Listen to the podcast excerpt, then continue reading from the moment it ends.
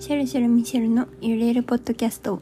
皆さんこんばんは、ミシェルです。この番組は私ミシェルが日常のあれこれをゆるゆる話していく番組となっております。今日は、もう本当に、うん、自分の醜い感情と向き合ってどう消化させるかについて話していきます。ではどうぞ。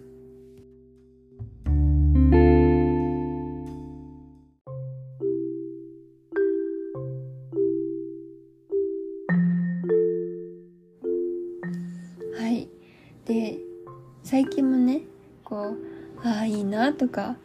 こんな私じゃダメだなって思うことはあるんですけど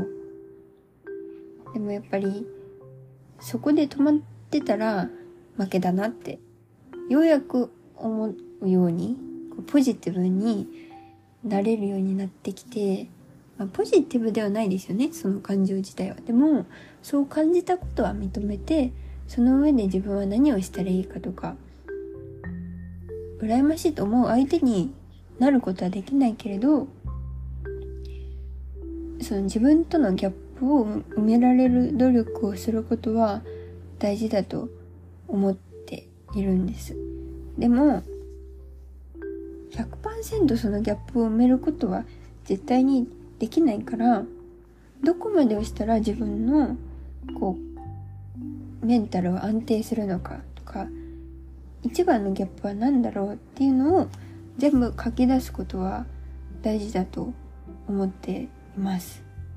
で、最近も嫉妬したって言ったんですけど、でも別にその相手に、相手のことはすごいリスペクトしてて、嫌いになるとか、憎いって思うことはないんですよね。だってその、自分が羨ましいと思うことは多分その相手はずっと努力してきたことだったり私の見えないところで悔しいこともあっただろうし泣いたこともあっただろうしでもそういうのを乗り越えて今があるわけじゃないですか。もちろん何でもかんでもその人の努力ではないと思うんですね。天性の才能もあるだろうし。でも何かしらの努力はしているからそれを簡単にこう嫉妬するとかいうのは間違ってるかなって感じます。身近な例で言えば、韓国アイドルのことを羨ましいと思うのは大事だけど、その人たちをそういう感情からバッシングするっていうのはやっぱり違うじゃないですか。もう本当にとてつもない努力をして彼女たちの華やかな今があるからその過程をやっぱり見なきゃいけないって思うんですね。そう嫉妬した時とかって特に。でまあ数ヶ月前ですかね。そのある女の子私の同級生の子に会った時にとてつもなく落ち込んでしまって彼女と自分の境遇であったりさまざ、まな面を比較してもうなんか数日ぐらいふぬけた感じになっちゃったんです。ででも今はその私の人生は私でどうにかするしかないし彼女自身も行動したからその今を掴んでいるって思ってるのでやるしかないっていうのがもう結論だって思いました。でまあ彼女って言ってもどういう人物像かっていうのが見えてこないと思うので話すんですけど彼女は私が浪人の時代に1年間もう朝から晩までずっと同じように勉強して、地元も近かったので一緒に電車で帰って、で、休みもなくずっと一緒にいたんですね。別にどこか遊びに行くわけではなくて、たまにご飯、勉強の途中でご飯食べに行ったり、で、いろんな話をして、一番刺激をもらったんですよ。その、ちょうど19とかの時期に。で、大学入って1回あったんですけど、その後2年、3年ぐらいは連絡取ってなくて、で、数ヶ月前に会ったんですね。で、そしたら、もう本当に可愛い感じになっていたし、なんと結婚もしていたんです。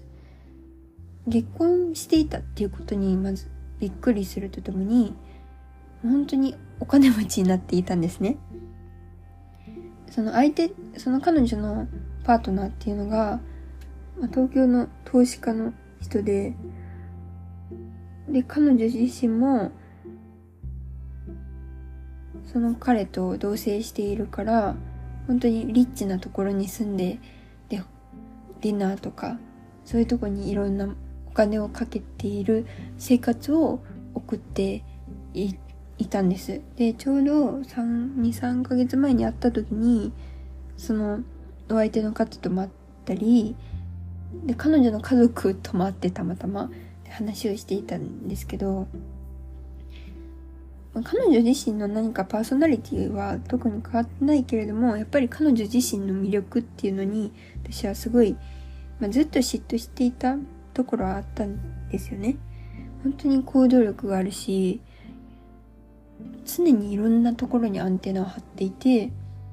疑問があったら、とにかくいろんな人に質問するんです。で、いろんな勉強が好きで、3年前に会った時はメイクの勉強がしたくてメイクの教室にずっと通ってたりあとは今だったらカメラの教室に通ったり投資の勉強をずっとしたりで美容学校にも今入ってるんですね。彼女自身は東京の某有名市大にいるんですけど本当にいろんなところに興味関心を持って動いてで自分の信念も本当にあるんです。自分の考えとか。でそういう生き様を見て自分との比較をして落ち込んだっていう経緯があります。であとはその結婚式を挙げたらしいんです。今年の春ぐらいに。でその時に5000万かけて結婚式をしたらしいんですね。でそれを聞いた時になんかそのぐらいのお金をかけて自分のこだわりを持ってできるっていうその財力にやっぱ自分と比較して落ち込んだりまあ私の心がぐちゃぐちゃになったわけなんですけど。でも自分と比較するんじゃなくて自分はどうしたいのかっていうのに着目したらいいんだなってその数日後ぐらいに気づきました。で私は別に結婚式に何か夢があるとか結婚に夢があるとかはあんまりない人なのでそこに嫉妬するっていうのもなんか幻想なのかなって思ったんです。なんか世の中では結婚式はいくらいくらぐらいで華やかにして誰を呼んでこういうこういうプランがいいよねみたいな理想があるじゃないですか。でも私はそういうことを思っていないのに彼女の話を聞いた時にいいなって思ってしまったのはなんかいろいろ踊らされてたんだなって後から思うと後から思いました。であと彼女を見て思ったことっていうのはやっぱり自分とのギャップがあるからそのギャップは何だったのかっていうのを全部書き出したんですよ数日後に。でそれを見て、この詳細はちょっと恥ずかしいんであんまり言わないんですけどこれを埋めるためにはどうやって動いたらいいかなとかどういう自分磨きをしたらいいかなっていうのを考えて、まあ、今現在に至るという感じですね。でそれがまあ2個前ぐらいに言った英語の勉強を頑張りたいっていうのにもつながっています。はい。すごい長々と話してしまいました。で、まあその、彼女の話は一旦置いといてですけど、数日、まあ、ここ最近でこう、嫉妬したことも、やっぱり自分のプラスに変えていこうと思うので、何かしら行動をしていきたいと思っております。はい。長々と私の話を聞いてくださりありがとうございました。一緒に頑張っていきましょう。ミシェルでした。おやすみなさい。